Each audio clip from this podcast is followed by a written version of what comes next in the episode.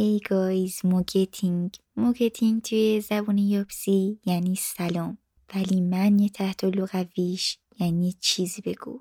ما آمدیم اینجا چیزی بگیم so mogethin من آینازم و شما دارین به چهارمین اپیزود از ویچپدیا گوش می‌کنین. پادکستی که توش من از چیزایی حرف می‌زنم که آدمای زیادی دوست دارن راجع بهش بدونن اما آدمای کمی حال دارن که راجع بهش بخونن. این اپیزود آخرین اپیزود ماه نوامبره و من تصمیم گرفتم که توش راجع به یه مسئله مهم حرف بزنم که کمتر جایی راجع بهش شنیدیم. در حال ماه نوامبر ماه سلامت روان مرداست روز جهانی مرد توشه و در حال ماهیه که آدما سعی خودشونو می‌کنن که یه قدمای کوچیکی وردارن برای بهتر شدن اوضاع. حالا توی ایران که ما زیاد نمی‌بینیم اما بیشتر جاهای دنیا توی نوامبر همه سیبیل می‌ذارن و بهش میگن ماه سیبیلوها و مثلا در واقع کلمه مستش سیبیلو میان با نوامبر قاطی می‌کنن و خب سعی می‌کنن که بیشتر آگاهی سازی بکنن به خاطر اینکه مسئله که خیلی خیلی خیلی کم بهش پرداخته میشه. قبل از اینکه بخوام شروع کنم به خوندن راجبش که بخوام راجبش پادکست بسازم. به چند تا مصاحبه و مقاله برخورده بودم تو اینترنت و همشون آمار رو نشون دادن که چقدر خشونت علیه مرد رو به افزایشه چقدر آمار خودکشیشون زیاد شده و چقدر این آمار قابل چشم فوشی نیست. خلاصه که توی صفحه شخصی خودم یه دونه question box گذاشتم و از آدما پرسیدم که تا حالا چه مدل از خشونت علیه مرد رو تجربه کردین یا مثلا راجع بهش شنیدین؟ و خب جوابای خیلی زیادی گرفتم که ازشون می‌خونم. می‌خواستم ازشون بخوام که واسم voice بفرستن که من بتونم از صداشون استفاده کنم توی پادکست. ولی خب چیزی نیست که هنوز آدم واسش آماده باشن یا حتی خودشون واسش آماده باشن. به طور کل توی آمار میگن که از هر سه خشونت خانگی یکیش مرده. ولی خب باید در نظر بگیریم که خیلی از مردا توی طول عمرشون به این قضیه اعتراف نمی‌کنن. به هزار یک دلیل اینکه چندان big boys don't cry مردای بزرگ گریه نمی‌کنن یا چندان احساس غرورشون یا اصلا حتی خیلیاشون نمی‌دونن که این خشونت خانگی که اینو دچارشن. آگاه سازی اصلا راجبش وجود نداره. فکر می‌کنن یه رفتار عادیه یه چیزی که می‌تونن باش دیل کنن و یا حتی خیلیاشون از ترس از ترس از دست دادن موقعیتشون زندگیشون بچه هاشون آبروشون هیچ وقت صحبت نمی‌کنن. که اگه صحبت می‌کردن به نظرم آمار از این که هست بیشتر بود. با این حال یکی از سه نفرم چیزی نیست که قابل چشم پوشی باشه. مخصوصا با در نظر گرفتن اینکه آمار خودکشی مردای زیر چهل سال بسیار داره میره بالا و این واقعا غم که توی همچین ماهی که ماه سلامت روان مرداست و حتی روز جهانی مرد آدمای خیلی خیلی کمی راجبش حرف زدن. وقتی که گوگل می‌کنی راجبش که بخوای مقاله بخونی عملا از صفحه دوم به بعد دیگه فقط هر که میاد با کلمه خشونت که سرچ شده باشه یا مطلبی راجبش باشه فقط مقاله های مربوط به زنا رو میاره بالا. درسته که آمار خشونت علیه زنها خیلی خیلی بیشتره اما در مقابل باید برای مردم هم یه همچین چیزی باشه. الان توی بیشتر جاهای دنیا کارزارایی هست که راه افتاده شمارهایی هست که مردایی که قربانی خشونت ها می‌تونن باشون تماس بگیرن و از وضعیتشون صحبت بکنن. اما توی ایران من چیزی ندیدم. کاش من ندیده باشم. اگه چیزی هست حتما توی کامنت ها بنویسین. توی Castbox واسه خودم بنویسین تا من share کنم که بیشتر مردم بدونن که بعد این موقع چی کار کنن. بریم که یه داستان واقعی رو براتون تعریف بکنم. راجبه قربانی خشونت یا قربانی خشونت خانگی. و این واسهتون خیلی ملموستره به نظرم نسبت به اپیزود قبلی به خاطر اینکه این داستان مال زمان خودمونه. اسمش تامی ویسنبرگه. اگه ببینیش هیچ وقت متوجه نمیشه که قربانی چه خشونتی بوده چه روزایی گذرونده یا می‌تونسته بگذرونه. یه روزی وارد یه رابطه میشه که اون دختر از قبل خیلی آسیبیده بوده. مثل اون طرز فکر کلیشه قالب جامعه تامی هم با خودش فکر می‌کنه که من الان باید نقش ناجی بازی بکنم باید کمک کنم که این دختر زندگی خودش رو از نو بسازه و نقش ناجی رو بازی کنه. زن شروع می‌کنه و از رابطه قبلیش تعریف می‌کنه میگه چقدر کتک میخورده قربانی خشونت بوده. و احساس خوشبختی نمی‌کنه. شنیدن تجربه های تلخی این زن تامی رو خیلی تحت تاثیر قرار میده. تامی وارد اون فاز ناجیگری میشه و دیگه سعی می‌کنه که بهش کمک کنه یا یه جورایی نجاتش بده. میگه که وسایل تو جمع کن بیا توی خونه من با هم دیگه زندگی کنیم. یه حساب مشترک باز می‌کنه درآمدش رو با دختر نصف می‌کنه. ولی خب همه چی اونقدر خوب پیش نمیره. یه روزی بالاخره تامی می‌فهمه که اینا همه یه بازی بوده و همه این داستانا چیده شده که یه جورایی ازش استفاده ابزاری کنه. خود تامی میگه که از اونجایی فهمیدم که اوضاع خیلی بده که رفته بودیم یه سفر و از اتاق هتل راضی نبود. اونجا به تامی میگه که برو به صاحب هتل بگو که نمی‌خوام که توی آشغال دونش بمونم. تامی که خیلی معدب بوده و این حرفا میگه که من نمی‌تونم این کارو بکنم و برمیگرده توی ماشین و اجازه میده که این دختره کار خودش رو انجام بده. وقتی که دختره برمیگرده توی ماشین یه سیلی میخوابونه توی گوش تامی و بهش میگه که حق نداشتی من اونجا تنها بذاری. تامی باز اونجا نمی‌فهمه که تحت چه خشونتی قرار گرفته و با خودش میگه که تو تو باشی که دیگه تنهاش نذاری و پشتشو خالی نکنی. بعد از اون که برمیگردن از اون سفر و اون تعطیلات تامی متوجه میشه که این قضیه خیلی عمیق تر از سیلی خوردنه. تامیو به شدت تحت کنترل می‌گیره و رفت آمدش رو کنترل می‌کنه حساب بانکیش رو کنترل می‌کنه و به خاطر وابستگی عاطفی تامی نمی‌تونست خودش رو از این رابطه سمی بکشه بیرون. کم کم کتککاری بیشتر می‌شد و تامی مجبور می‌شد به خاطر زخمایی روی تنش و شکستگی استخوناش به بیمارستان. میگه که در دفاع از خود نمی‌تونستم بزنمش چون هم وجدانم اجازه نمی‌داد هم خب کاری درستی نبود و این حرفا. و اگر می‌خواستم به کسی بگم که حرف منو باور می‌کرد. تا اینکه رفته رفته رابطه تامی با خانوادش و دوست داشتم به وسیله این زن قطع شد. تا هیچکی نتونه بفهمه که تامی داره چه چیزایی رو تحمل می‌کنه و چه روزایی رو میگذرونه. میگه که حتی یه روز که این زن از هم اومده بود یهو شروع کرد خودش رو زدن و چنگ انداختن و من همینجوری داشتم نگاش می‌کردم و می‌گفتم خب حالا چه اتفاقی میفته حالا چی قراره بشه؟ من الان باید چی کار کنم؟ و تمام این مدت زنه داشته می‌گفته که منو نزن و این حرفا. و بعد یه دستگاه ضبطی از توی جیبش در میاره و میگه که من این صدا رو ضبط کردم. و خب اگه یه روزی بخوای بری به کسی بگی که مثلا من چه بلایی سرت میارم این دستگاه ضبط یه جورایی برگ برنده منه. تا میگه که وحشت زده بودم و اصلا نمی‌دونستم که باید چیکار کنم. تا اینکه یه روز که داشتم از سر کار برمیگشتم خونه راهم طولانی تر شده بود و مسیری که همیشه برمیگردم مسیری که براش این زن مشخص کرده بود ده دقیقه بود. و خب نمی‌تونسته که این مسیر رو طولانی تر بکنه چون براش خیلی گرون تموم شده و اون موقع با خودش میگه خب این چه زندگیه که حتی راه برگشت من از سر کار به خونه کنترل شده است زمانش کنترل شده است. همونو می‌گیره و دیگه هیچ وقت بر نمیگرده خونه. و حالا اینجاست توی یه مرکز کار می‌کنه و به مردای قربانی مثل خودش کمک می‌کنه آگاهی سازی می‌کنه. همیشه اونجاست به تلفن جواب میده و سعی می‌کنه که یه کمکی کرده باشه.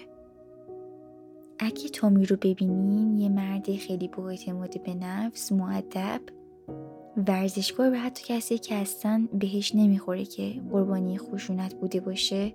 این همون تصویرسازی کلیشه‌ای و جنسیتی و تصویریه که ما می‌سازیم که مثلا یه سری آدما هیچ وقت نمی‌تونن قربانی باشن و همیشه قربانی رو توی یه جسه ضعیف و ظریف می‌بینیم. در صورتی که این مردا قربانی شدید فیزیکی و عاطفی و روحی اینجور خشونت ها هستن. این زن تمام این مدت رفتارش رو اینجور توجیه می‌کرد که من بچگی سختی داشتم دوران سختی رو گذروندم و این رفتارهای من رفتارهای سادیستیکم این رفتارهای هیستریکم به خاطر این قضیه است. البته بعید می‌دونم که این مریض بودنش رو پذیرفته باشه چون معمولا آدمای مریض معترف نیستن به چیزی که بهشون میگذره. اما به حال تومی اصلا اسم این دختر نیورد و سعی کرد یه جورایی آبروش رو حفظ بکنه و خودش میگه که هنوز باهاش در ارتباطه و بهش کمک می‌کنه چون که اون دختر رو هم قربانی می‌بینه. ولی خب همه ما ممکنه که یه جنسی از سختی رو توی طول زندگیمون تجربه کرده باشیم و آدمای دیگه که وارد زندگی ما میشن مسئول این قضیه نیستن. ما باید جایی رو بفهمیم که اگه بچگی سختی داشتیم نوجوانی سختی داشتیم جوانی سختی داشتیم یا حتی روز بدی داشتیم هیچکس مسئول این قضیه نیست. نمی‌تونیم حساب این قضیه رو از پارتنرمون پس بگیریم. یا حتی آدمای دیگه که توی زندگیمونن. یه جایی این چرخه باید تموم بشه یه جایی آدما باید یاد بگیرن که با مشکلات خودشون جور دیگه کنار بیان. و قدم اولش اینه که اول بدونیم که مشکل داریم بدونیم که سختی کشیدیم و قبولش کنیم. و قبول کنیم که این سختی ها به حال یه تاثیر روی ما گذاشته. وقتی که غم یا رنج یا سختی رو میپذیری و میپذیری که یه تکونی طور داده و یه جورایی اذیتت کرده و شکل تو تغییر داده کمک می‌کنه که بیای درستش بکنی. به جای اینکه یه اهرام فشار درست بکنی روی خودت کار کنی. و اگه یه روزی دنیا بر جهنم بوده برای بقیه هم جهنمش نکنی.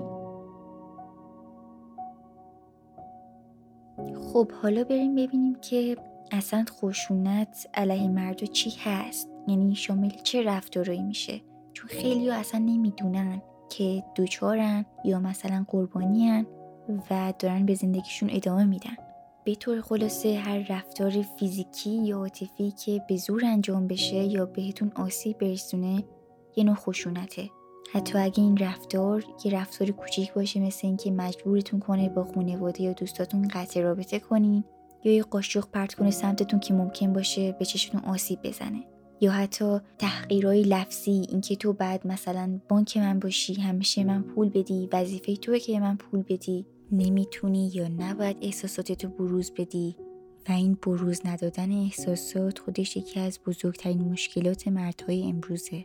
عزیزانشون رو از دست میدن کارشون رو از دست میدن بزرگترین شکست های زندگیشون رو می‌خورن اما نمی‌تونن گریه کنن. چون big boys don't cry خب چرا؟ چون میگن نباید مشکلی باشه هیچی ما رو اذیت نمی‌کنه. هیچی ما رو در هم نمیشکنه. به خاطر همین قربانی مریضی های مختلف سرطان های مختلف مریضی های روحی مختلف میشن. به خاطر اینکه مراجعه نکردن به دکتر به خاطر اینکه قویان به خاطر اینکه مریض نمیشن به خاطر اینکه غمگین نمیشن. و این واقعا ناراحت کننده است. تامی ویسنبرگ میگه که موقع که من داغون بودم و از این رابطه اومده بودم بیرون هیچ جایی نداشتم برم. هیچ جایی نبود تحت این عنوان که از مردایی مثل من حمایت کنه یا با کسی حداقل بتونم راجبش حرف بزنم. برای همین خودم یه جایی رو را انداختم یه انجمنی رو درست کردم واسه کسایی شبیه خودم. توی ایران که فکر نمی کنم باشه چون من چیزی پیدا نکردم ولی امیدوارم که درست کنن. و اگه کسی هستین که این امکان رو دارین و دارین صدای من گوش می‌کنین امیدوارم که بتونین این کار رو انجام بدین. یا حتی خودم اگه روزی بتونم این کار رو انجام میدم. حتی توی همون باکس سوالی که من گذاشته بودم یکی نوشته بود که برای چی باید شکایت کنیم؟ برای چی باید حرفی بزنیم راجع بهش؟ شکایت کار ضعیفه مرد واقعی ادامه میده. خب وقتی که شما به عنوان همجنس به عنوان یه مرد این حرف می‌زنی این امکان رو به همجنس خودت نمیدی. که اگه یه روز قربانی بود بیاد راجع بهش حرف بزنه. احساس می‌کنه که پیش شما کم میاره. و اگه بدونی که این حرف کوچیکت باعث میشه که اون طرف انقدر تحت فشار قرار بگیره که خودکشی کنه این حرف رو نمی‌زنی. توی خشونت علیه زنان یک کانسپت هست به اسم زنان علیه زنان و دقیقا مثلش توی مردا هم اتفاق میفته مردها علیه مردها. و خب تا اینجا بیشتر راجع به این حرف زدم که در جایگاه یه زن چی کار باید انجام بدیم؟ چی کار باید بکنیم؟ و حالا میگم که در جایگاه یه مرد باید چی کار بکنیم؟ بهشون نگیم که این چیز قابل گفتنی نیست بهشون نگیم که این چیز مهمی نیست. بهشون نگیم که مرد باش. تحقیرشون نکنیم و باورشون کنیم و باور کنیم که این چیز بدی نیست. اونقدر چیز خجالت آوری نیست که قربانی خشونت باشی از طرف یه زن. و اینکه این مرد جواب خشونت این زن رو نمیده نشونه ضعفش نیست. نشونه انسانیتشه. سعی کنیم در محله اول یک گوش شنوا باشیم براشون و در محله دوم بفرستیمشون پیش تراپیست. از قهرمانگری مردونه فاصله بگیریم. از این کلیشه های جنسیتی فاصله بگیریم. توی همین انجمن کوچیکی که تامی ویسنبرگ رو انداخته و به دیگه کمک می‌کنه میگه که تقاضا خیلی بالاست. مثلا نزدیک 100 تا مرد هر هفته زنگ می‌زنن که کمک بگیرن که راجع به وضعیتشون حرف بزنن. آمار واقعا قابل توجهیه. خیلیشون فکر می‌کنن که این قضیه یه بخشی از مرد بودن این تحمل این مقاومت یه قسمتی از زندگی مردون است. الان می‌خوام برم یه چند تا روایت گفته شده و کمتر شنیده شده رو براتون بخونم از مردایی که قربانی خشونت بودن. اما قبلش بگم که با اینکه چند روز پیش روز جهانی مرد بود اما خب توی نهایت سکوت برگزار شد و خوندن اینا واسه من و شنیدنش برای شما احتمالا خیلی ناراحت کننده است. علی رزا نوشته که یه خبرنگاره و توی محل کارش نسبت به کاری که انجام میده و مساوی با کاری که زنها انجام میدن اما خب زنها حقوق بیشتری می‌گیرن. و خب این خیلی اتفاق نادریه من اولین بار که اینو میشنوم همیشه برعکسش رو دیدم ولی خب اینم پیش میاد. نوشته که ما حتی شبم میمونیم شیفتم میمونیم اونا زودتر میرن خونه ولی خب حقوق برابر می‌گیریم. بابک نوشته که من یه فروشگاه لباس دارم و خب فروشندگی هم می‌کنم اونجا و همیشه وقتی که از خشونت جنسی صحبت میشه همه فکر می‌کنن که یه مرد واسه زن مزاحمت ایجاد می‌کنه. اما خب واسه من هر روز برعکسش پیش میاد. خانمای زیادی میان اینجا و در ازای گرفتن لباس یا وسیله به من پیشنهاد میدن و این خیلی منو اذیت می‌کنه و آزار کلامی روحی زیادی من میرسونه و خب نمی‌تونم با کسی راجع بهش حرف بزنم چون مثلا میگن که باید از خداتم باشه و همچین صحبت و خب میگه واسه من که یه مرد متحلم دارم تلاش می‌کنم که یه پول خوبی رو در بیارم و ببرم خونه. بچه دارم آزاردهنده است و خب کسی هم نه دربارش حرف می‌زنه و نه گوش میده به من. حامد 33 ساله میگه که زنم از لحاظ احساسی اصلا من درک نمی‌کنه و وقتایی که دچار افسردگی میشم یا ناراحتم نمی‌تونم توی خونه راجع بهش صحبت کنم چون یا با هم دعوا می‌کنه یا احساساتمو به تمسخر می‌گیره. خب من به خاطر اینکه این این قضیه پیش نیاد یواشکی میرم دکتر. یواشکی با مشاور صحبت می‌کنم. محمد رضا میگه که یه روزی داشتم از سر کار برمیگشتم خونه توی اتوبان بودم آخر شب بود. و توی لاین یک داشتم با سرعت معمولی می‌رفتم که یهو یه ماشین با سه تا دختر جلو با ماشین میپیچیدن و خب اذیتم می‌کردن و خب من زیاد رانندگی اون موقع خوب نبود دست بردارم نبودن و یه جور خطرناکی مجبور شدم که از یه خروجی عجیبی بپیچم برم خونه. هم کلی دور شد بنزین نداشتم اما خب اگه به مأمور پلیس می‌گفتم سه دختر مزاحمم شدن به هم نمیخندید. خب مشکل همینجاست که فکر می‌کنن که بهشون میخندن و از اون بدتر اینه که بعضیا بعضی از همجنساشون واقعا این کار می‌کنن. فرجد 39 ساله میگه که زن من عادت داره که منو بزنه. هیچ کم باور نمی‌کنه. منم یا دلم نمیاد بزنمش یا واقعا میترسم بزنمش. میترسم طوریش بشه. دوستش دارم می‌خوام باهاش زندگی کنم اما همیشه در معرض کتک خوردنم. حتی روم نمیشه که برم دادگاه و بگم زنم منو می‌زنه. به کی می‌تونم بگم؟ این دقیقا همونجاست که من میگم به یه جای احتیاج داریم. ما به یه انجمنی احتیاج داریم. به یه مؤسسه احتیاج داریم که این مردا بتونن اونجا برن حرف بزنن. این جمله این مرد خیلی درد داره که من به کی می‌تونم بگم. مجید که نوع دیگه از خشونت رو تجربه کرده میگه که من توی یه شرکتی کار می‌کردم که موقع تحریم ورشکسته شد. خونه نشین شدم و خب کارهایی که پیدا می‌کردم دورکاری بودن بیشتر و خب درآمدم از درآمد زنم کمتر شده بود. زنم توی این مدت انقدر من سرکوف می‌زد که من واقعا دچار افسردگی شدم و هیچ اعتراضی هم نمی‌تونستم بکنم و زنم می‌گفت هر وقت اندازه من پول در وردی اون موقع بیا حرف بزن. از شدت ناراحتی و غصه زیاد معمولا توی همون یا دستجویی گریه می‌کردم البته خب شاید خیلی از مردم این تجربه رو داشته باشن. چون معلوم نیست که کدوم خدا نیامرزی گفته که مرد گریه نمی‌کنه. خیلی خوب این خیلی بد بود. اینا رو گفتم و شنیدیم و ناراحت شدیم. اما خب هر چیزی یه تاوانی داره همونجور که توی اپیزود یک گفتم و آگاهی سازی هم یه تاوانی داره. به حال ما اینجا یکم قصه می‌خوریم ولی خب شاید زندگی یکی دو نفر این وسط بتونیم عوض کنیم یا حتی نجات بدیم. و حواسمون باشه و یادمون بمونه که این وسط یه وقتی یادمون نره که قسمت بزرگتری از قربانی های خشونت زنها هستن. و اگه امروز همین یه ذره زمینه رو هم داریم برای آگاهی خشونت علیه مردان و یا حتی حقوق برابر اینو قبلا زنها جورایی را انداختن. زنهایی که خیلی قبلتر اومدن و این نقشه جنسیتی و جنسیت زده رو بردن زیر سوال و سعی کردن یه جورایی ایستادگی کنن.